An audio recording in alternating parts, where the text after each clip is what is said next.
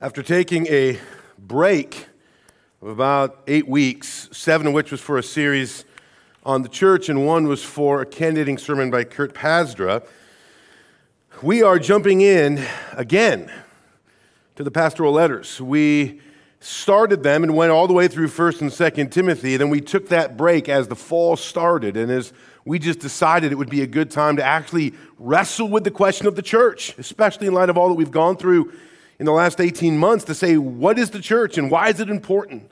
What's it matter for us as believers and as participants in God's kingdom?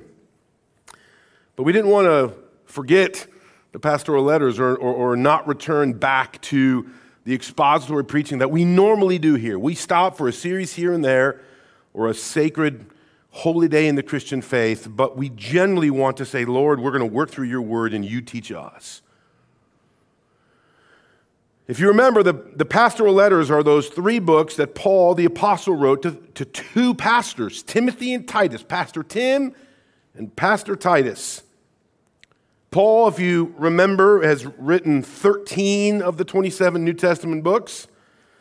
He was a violent attacker of Christianity. He was basically a terrorist against the Christian faith. He was a persecutor in light of International Day of Persecution. That's what he was. He was directly responsible for the killing of Stephen in the early part of Acts. They laid his clothes at, at that point by a different name, the later Apostle Paul's feet. He had a radical conversion when God, interestingly enough, called him, chose him, related to what we'll talk about today, called him to be an apostle, a sent one, a missionary, and he became not just a missionary, but a theologian. Titus, we don't know a lot about him, but here's just a brief summary. He was a long-time ministry partner of the Apostle Paul with nearly 20 years of ministry experience. In this letter, the Apostle Paul writes to him to encourage him in his ministry. These four verses that Doug Julian just read for us are a formal introduction.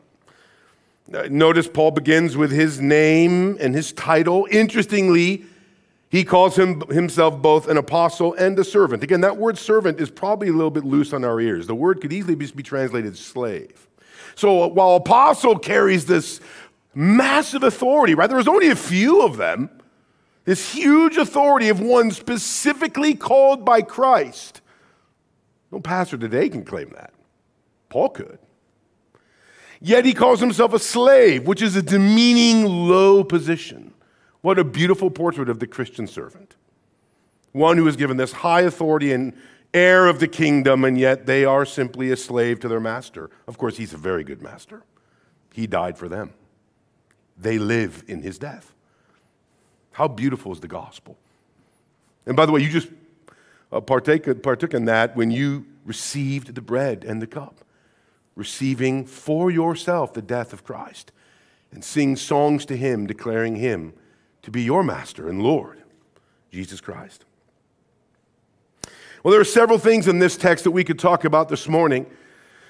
Look, look at your text in your notes or in your Bible there, the middle of verse 1. After introducing himself, the Apostle Paul says that he's writing to Titus for, this, for the sake of the faith of God's elect, the things he's going to talk about. He wants to exhort Titus for his ministry and their knowledge of the truth which accords with godliness in hope of eternal life, which God, I love this phrase, who never lies, promised before the ages began. Meaning, we could talk about what verse 2 says about our hope in eternal life. We, we could totally sit there and wrestle with the fact that God never lies. Here's what he promises, and we could use this introduction to focus on that. Or we could even go back to the end of verse 1, and maybe this would actually be an important lesson for us in our day when the text says, and their knowledge of the truth which accords with godliness, meaning the purpose of knowledge is not so you can win in Bible trivia. You ever played Bible trivia, by the way? It's not so that you can win in Bible trivia, it's so that you can live a godly life. So that knowledge is meant to be a fuel that is exercised, not a cul de sac in which you boast. But I wanted to take this time and in an expository message, right, to say, okay, Lord, what are the things that we should hear from you today? We only have so much time. We really could do three, those, th- those two could have been separate sermons in and of themselves and would have been faithful to God's word. But I thought I would take this time to focus on that early phrase in the middle of verse 1 where he says, For the sake of the faith of God's elect.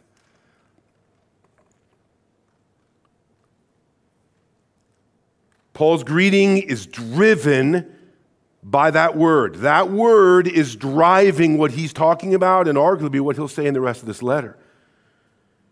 And that is the biblical doctrine of election. Loved Vera's talk to our kids. She's right. I don't even understand it.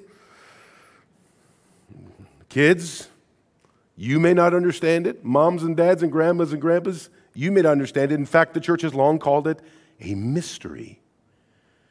Why? Because it's a doctrine about God. Can anybody put their finger on God? Can anybody frame him in and explain his greatness? If you think you can, feel free to raise your hand, and we shall spend the rest of our time in the book of Job, where God has some questions for you. Where were you when I put the sun and the moon in this place? Where were you when I shaped the peak of the mountains? And all we would say after the first question is, I submit. You are God and I am not. That's the answer. That's where mystery takes us. He is God and we are not. So when God reveals aspects of himself, it is understandable that you and I would be, well, wait, wait, wait, wait, I don't understand that. Well, part of me has to say, that's exactly the point because you're talking about God. That doesn't mean we don't talk about it. And I certainly don't want to be the one to say, well, I'm going to tell God what he is or isn't doing or what he can and cannot do. Because he is God and I am not. And maybe that, that's part of or the biggest takeaway of this morning from this topic. We walk away saying, God, you are massive. You are huge. Oh, by the way, that God that we're talking about is this massive, huge God. We just sang to him is his love and his grace and his mercy. We just partake of, of, the, of the cup and the bread, which symbolizes the gift of his son for us. So we know that whatever he's revealing about himself is ultimately based on love, compassion, and his own sacrifice for us. So we trust him, even though we don't always understand. So I want to just look at two aspects of the doctrine of election. And the first is this the doctrine of election is a solid footing in the Bible. It's not just something that heady, ivory tower, intellectual Christians have liked to debate in classrooms, though I remember being in college and Christians in dormitories and cafeterias debating these things, and I almost wonder if that distorts the solid footing of this topic in Scripture. Let me explain. Christians are repeatedly, and this is one of many, this verse one, that phrase God's elect. Christians are repeatedly called God's elect or God's chosen one, ones in Scripture. In fact, just a couple weeks ago, we preached from Colossians 3, and it says, As God's chosen ones, put on then compassion, etc., etc. Like that phrase is used everywhere, and maybe we've just kind of, we're kind of numb to it. We don't even realize it but it's everywhere. This teaching has ancient grounding. This isn't some new thing that someone like the Apostle Paul is throwing out there. It's grounding in the election of Abraham in Genesis chapter 12. God called him, said, I want you to leave what you know and trust me, and you don't even know where you're going. Even Hebrews in the Hall of Faith, chapter 11, says Abraham went not knowing where he would go. How, how about you, type A people? How many of you would do that? I want you to pack your minivan. Get your kids in. Go ahead and get a book on CD. And I want you to start driving in the direction I will tell you. And all the type A's are like, no way, no way. I mean, give me an address. I got to know where I'm going. What's the answer? Where are we stopping for lunch? God elected Abraham, and he elected and chose his descendants. And therefore, all of God's people are part of that election, that choosing. You think Jesus acted any differently? He didn't. Jesus also chose his disciples. He didn't walk into Jerusalem and say, Hey, I'm like this messianic guy. Anybody want to follow? He literally went up to them. He chose political zealots and people that worked for the Roman government and religious conservative right wingers. And he says, I want you and you and you, no fighting. We're going to spend three years together. You want me? Yeah, you. Guy under the fig tree. Come here. Quit napping. Come, let's go. Jesus uses that same term, elect, to refer to those who would stay faithful to him. It's a birth from above. It's not something a mom and dad can even produce. It's not, it's not something you can produce in a laboratory. It's a divine birth. Again, that's language that we're just kind of used to hearing. Like, oh, yeah, yeah, that's Bible language. I've heard that from I was a kid. But all of that is, is feeding this doctrine of election. In some, this is one of the most basic and yet important markers of the people of God in the Bible.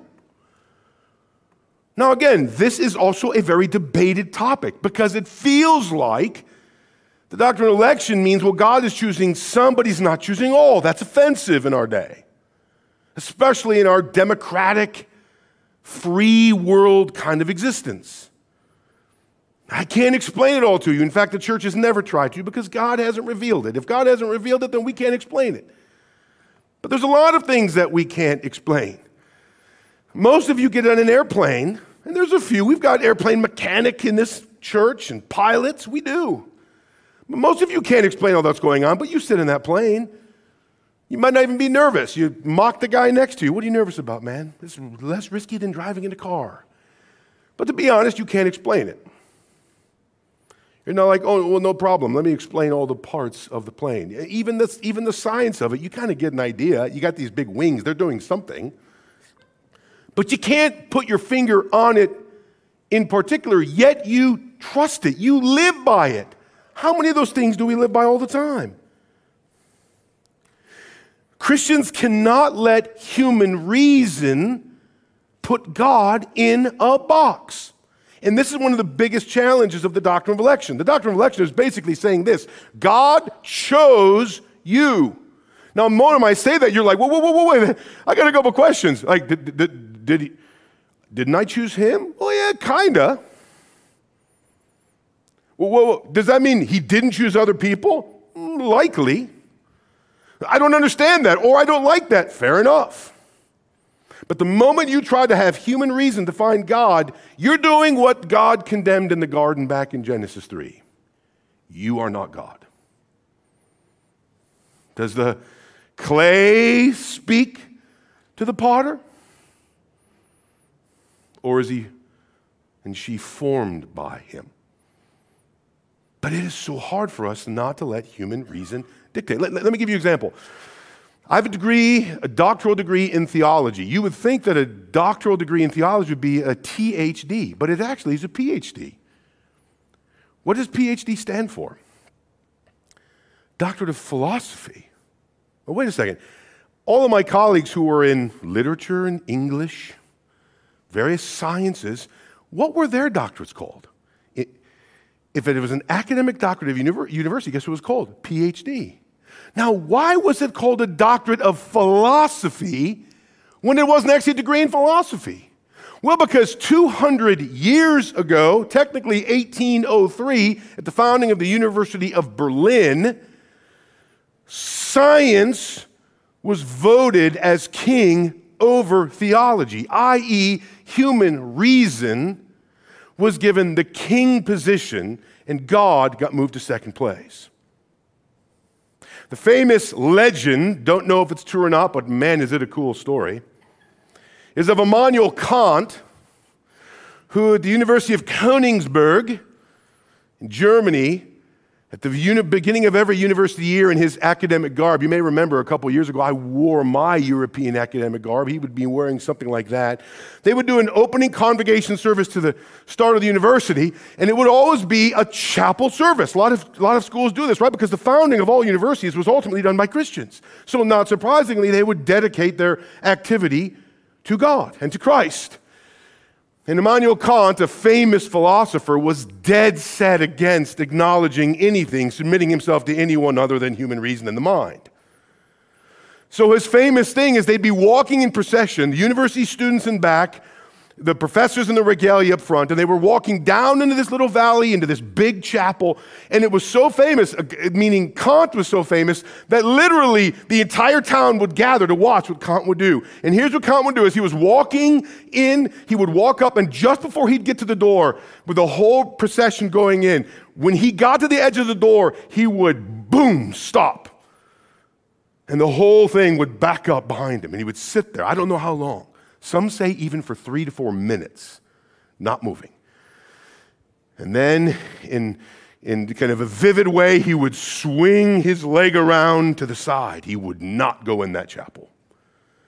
And he would walk up, up a slight hill where he'd bought a house right next to the chapel, and he'd put a double thick door.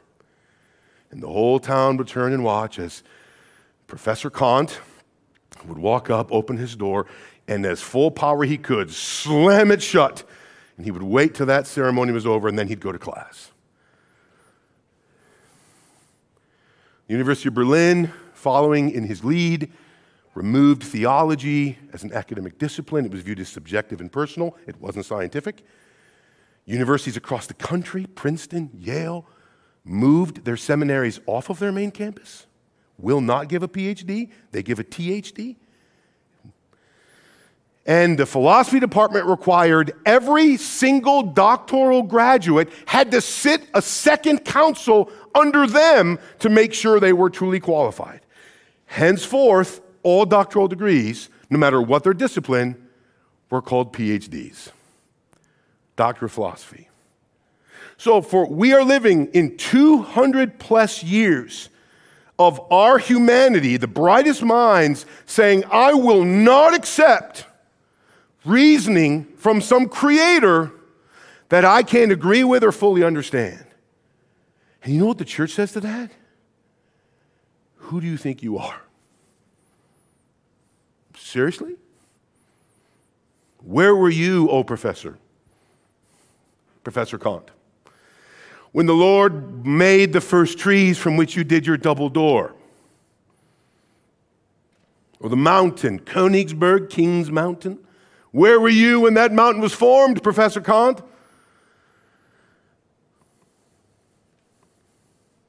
The doctrine of election is saying that God is beyond our understanding. Now, look with me at, at, at, that last point, point B. The doctrine of election is helpfully explained by the London Baptist Confession of Faith of 1689, meaning Christians have wrestled with this for a long time. And you might be saying, well, wait a second, this isn't even the Bible, fair enough, but it's a tool that explains and puts together and draws together what the Bible says. And we often rely on tools. I bet you're not making your own screwdrivers at home. You're not like, I'm, I'm oh, what, what tools do you use? I make my own tools. No, you don't. You go to Lowe's or Home Depot. You don't make your own screwdrivers. I don't care how mechanical you are, and you're probably more mechanical than I. You're not making your own drills. You're going somewhere to buy a tool that is proven and tested and reliable to use in your own house.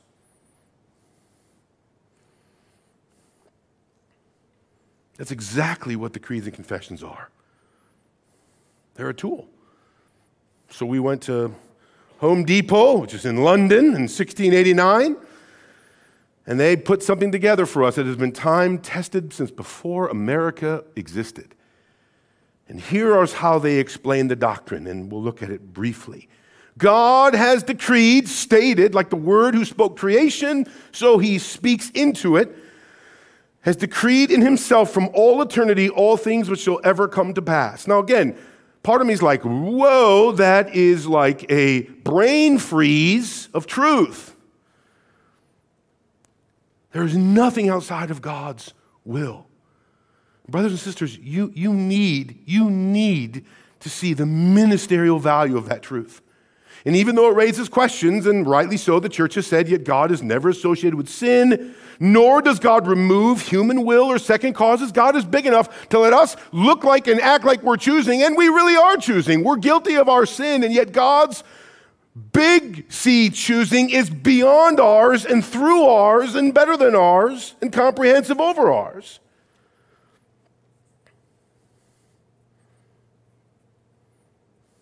Second, God's election is not based on anything he foresaw in the future or because it would come to pass under certain conditions. It's not like, well, that, that scripture reader, Doug Giuliani, he's a good guy. He'll believe in me. I choose him based upon what he will eventually do. No. It wasn't based on you, it's based on him. Third, by God's decree and for his glory. Here's a toughie. Some men and angels are predestined or foreordained to eternal life through Jesus Christ, to the, notice this phrase, to the praise of his glorious grace. And others are left to act in their sin to their just condemnation, to the praise of his glorious justice. See those last two words? Either way, God's holiness is satisfied. And that's the key. Fourth, God's elect are chosen, quote, solely out of his free grace and love, without anything in the creature as a condition or cause of moving him to choose, and in accordance with his eternal purposes and the secret counsel of good pleasure of his will. Again, the moment you're like, well, that's leaving me with too little. That's because you're little, and God is huge. Fifth, God has foreordained all the means of the elect, meaning the process from new birth to fully matured life. He calls to faith in Christ by His Spirit in due season. Some He does through the teaching of a mom or a dad when they're little boy or girl. Others, they live through years and years of rebellion and sin and finally, in adulthood, they come to faith in Christ. There are others that literally on their deathbed, like the thief on the cross, they taste their mortality and they weep and ask for grace. He justifies them, He adopts them, He sanctifies them, He grows them into maturity, and He keeps them by His power through faith unto salvation. Finally, and this is the one that speaks into what we've already said a little bit of the doctrine of this, this is a quote, high mystery of predestination, high mystery, is to be handled with special prudence and care so that all may be assured of their eternal election. Meaning it's important. So, I, in closing, I, I came up with some applications and some implications of the doctrine of election. And let me give those to you as we end our time and before we close in a song. Election explains how God thinks about, acts toward, and is working in us. It explains. It, doesn't mean we understand fully, it just means this there is not a person outside of God's perfect provision and will. Like, that's how God's working. God's working in our kids, young or grown. He is working in us. He is working in His church. He will not fail, and we trust His providence. Uh, here, maybe this is one of the biggest takeaways of the doctrine of election. It causes you to trust God more. Trust Him. Trust Him. Second, election reminds us how big God is and how small we are. Where were you? Let that phrase echo through your mind. Where were you when? You're tiny. Immanuel Kant is long gone, long been buried, teaching no more. His house is probably no longer there. Maybe it is, and I don't know. The ceremonies have stopped. He'd be happy about that. The secular schools have completely adopted the doctrine of human reason and philosophy over God's creation and election. But God is still God. God is huge. Maybe that's it for you kids. You're hearing all these words and you're still trying to figure out election. Does that mean it's a Tuesday in November? No. You know what election means, kids? God is big. That's the exact same thing your moms and dads are going to hear today. God is huge. He's huge. Third, God, election magnifies God's glory because it makes it less about all these competent, intelligent, winsome individuals, and it declares to all the universe it has always been about God. He is the beginning and the end, the Alpha and the Omega, the first and the last. It's always been about God. And God is glorified whether we have our hearts confessing our sin and worshiping Him in praise, and God is glorified whether we, we, we fight against Him with our fist clenched in the air and we receive just condemnation. He is glorified either way. And again, that second doesn't sit well with us in our free world egalitarian culture, but that's just the biblical story that we need to hear. God is glorified. At the name of Jesus, the Apostle Paul says, every knee will bow. And you know what that means? That doesn't mean just the humble Christian man who worships God for 50 years in church. You know whose knee will bow? Immanuel Kant. He can deny him for his 70 years of life and build his double door rebuke to slam before the ceremony, but one day Professor Kant will kneel before Jesus Christ, who is the Lord.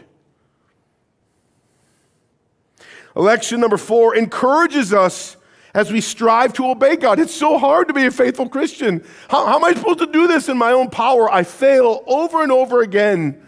Lord, help me. And God says, I am. I will sustain you and I am the source of your faithfulness. I am the one that's grounded in your eternal hope. Fifth, election helps us as we seek to serve God. Lord, what am I supposed to do? Where am I supposed to go? Have you abandoned me? Are you not directing me? Oh no. From start to finish, God is tending to his children in every way and his church. You think God is concerned about? Not that he doesn't mourn or work against persecution. But do you think God is like, well, persecution's picked up in 2020 since COVID? We got some real issues. Or God's like, I will use all things for my glory. Even in his mystery, right? The wealthiest country on the planet, maybe in the history, is dwindling in worship of God. And broken, poor, struggling countries, they're having revivals. Because God can say, you know what He can say to any nation? What are you putting your strength in? Is it your military power and your might? Is it all your money and you never have to worry about what you're going to eat for lunch? Is that what you worship? I will satisfy a country that has thousands of people killed. They will know true peace because they will know me. And I will let you have all your food and all your comfort and all your military. You go ahead and worship that. Election helps us as we seek to serve God, even in this country. Finally, election shepherds us to put our hope in God. How did our text go in verse 2? In hope of eternal life, which God, who never lies, promised before the age began. Brothers and sisters, you, if you know Jesus Christ, are God's elect. May the mysterious doctrine of election humble you. Don't just let it become a philosophical debate in your mind. Uh, fair enough. It's worth asking more questions. It's worth reading through the confession again and thinking through it in your small group with your family. Fair enough, sure. Fair enough, we, you come and we chat and we talk about it over coffee. Love to, great. Yes, sure. But let it be a shepherding guide for you. Let the mysterious doctrine of election humble you and deepen your trust in God. And if anything, here's a takeaway for kids and adults alike we are so small. And God is so big. And we just acknowledge that today. Let's pray. Father, we love you. We thank you for your goodness to us.